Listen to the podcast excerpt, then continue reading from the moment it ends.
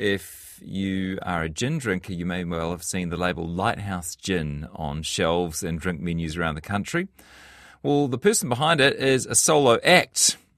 She is head distiller Rachel Hall, a one-woman production line who makes and bottles every single bottle of Lighthouse Gin herself.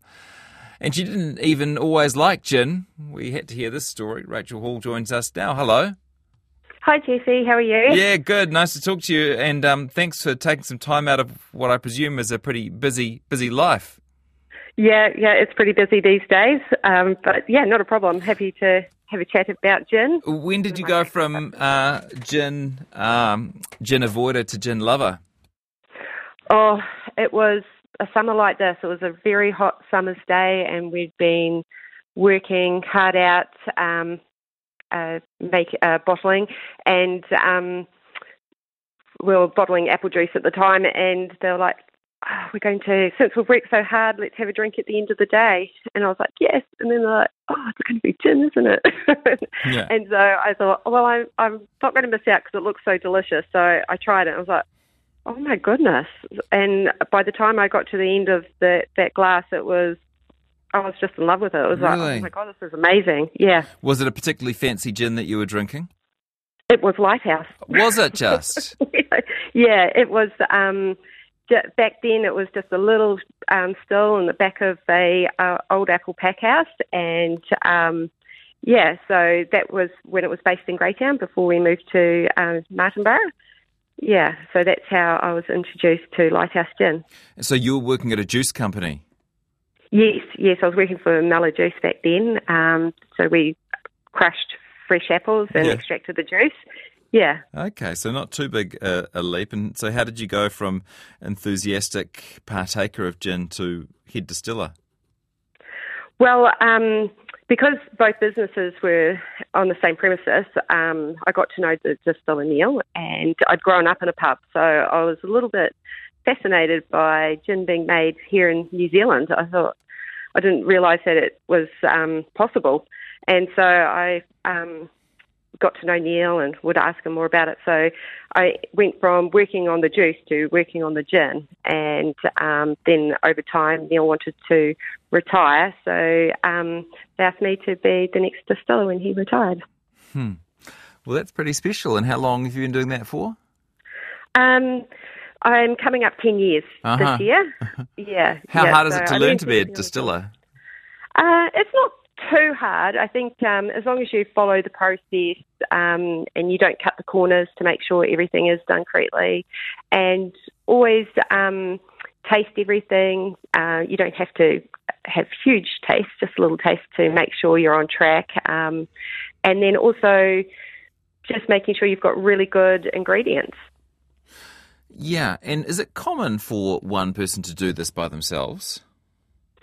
Not particularly, no, um, because it is quite. There is quite a lot to do. Um, usually, it could be a husband and wife team or friends that will um, get together, and one will do, say, the um, the distilling side, and the other will do all the other kind of things like um, bottling, dispatch, mm. and stuff like that. So, but um, while the still's ticking away, I thought, well, ma- I might as well just be bottling as well. So, yeah, it's not a problem to do at all. To, all Although I understand you had to make some adjustments to make it possible to do alone.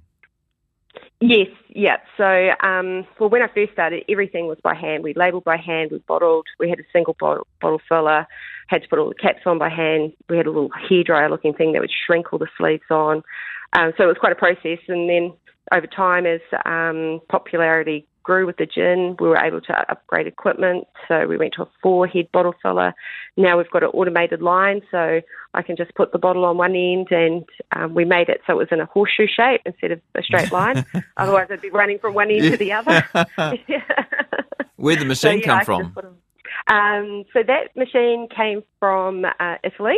It's a Guy bottling line, mm. and um, recently we've just purchased a beautiful new seven hundred litre still from Carl in Germany, which we're just about ready to start using. We've just got the final um, little bits of compliance to get through and we'll be ready to go with that. Presumably you don't need to age your gin as you as you have to with um, some whiskies and, and wines, for example. Is it quite a fast process comparatively? Yes, yes, absolutely is. You can, um, it takes about a day, so I will, um, what we call a charge, we'll set the charge in the still the night before, and then I just come in in the morning and turn it on. When it starts to run, I'll take the, what's called the cut, so that's the um, taking off the heads. I take the heart, the best part of it, and discard the tails.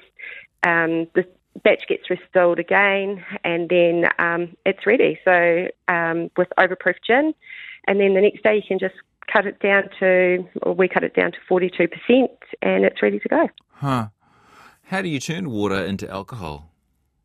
Oh, it's quite a um, magical process. Yeah, yeah. yeah. So um, it's a it's a mix of um, a neutral spirit, a really good one. We get ours. Um, it's a grain-based one. Uh, we import it from Australia. It's really, really good. And then we uh, use water from a natural spring out at um, Foraker Ho Lodge. Um, and because that's lovely and pure, we blend those together. I've spent many years um, and a lot of time sourcing the botanicals that we use um, for each batch. And then that's how you make it. You just put it in the still and away you go. And does every bottle of your gin taste exactly the same? Uh, we, I try to make it um, taste pretty much the same, but because it's done in small batches, um, you can get slight variations. Uh, I do keep a library, so if I think I'm getting too citrusy or not junipery enough, I can taste through and I can um, back on a couple of older batches and go, oh yeah, okay, I know what to do, and and things like that. So, um, but the batches are blended together because I'm only at the moment I'm only getting one hundred litres of overproof gin, and I need five hundred or close to six hundred litres to make up a, um, a bottling tank. So it's a few days' work for me at the moment because I want to do. If I'm going to do a bottling run, I'll do a bit larger batch and um, spend the day bottling. Yeah, how big are your bottles? Uh, they're seven hundred mil. Okay, so a thousand bottles per uh, per run. Yeah, yeah, yeah. Um, so speaking on behalf of uh, the people who are a bit overwhelmed when they go into the liquor store and try and choose a bottle of gin, is there any difference? Oh, absolutely. Everyone's got their um, own recipe. Um, each still um, works slightly different. Um, they generally do the same thing, but some have column head stills, uh, some have a pot still. Um, the sizes, they might um, redistill their batch uh, two or three times, or they might only do it once. So yes, every ba- uh, every gin will taste different, and they'll have their own unique recipe. Mm. What is? Well, tell me about a good one then. What will a good one taste like? Uh, for me, a good one will have. Uh, it will be lovely and smooth, so it won't be uh, what we call rough. It won't taste um, quite alcoholic or quite harsh in the mouth. It'll have a good mouth feel. Uh, it will have juniper up front, and um, it will mix well with the tonic, I think, is a good key to a good gin. Mm. Is that the best way to drink gin, with tonic? Uh, well, for me, I love a good gin tea. I find them quite rewarding. Um, but I do do like a martini and other cocktails, but I think um, for me, I love a good, good old gin tea. Yeah. Do you bother with the fancy tonics, or is it all pretty much the same? Uh, I do. I do. I think um, if you're going to spend good money on a um, good bottle of gin, don't ruin it with something that's not so great. So I um, I do like the East Imperial Burma tonic. I think that pairs really well with Lighthouse Gin. Um, I won't go for anything that's diet. I don't like the taste of um, the artificial, sorry, the artificial sugars. So, yeah, I, I do go for a good tonic. Is it a stressful job?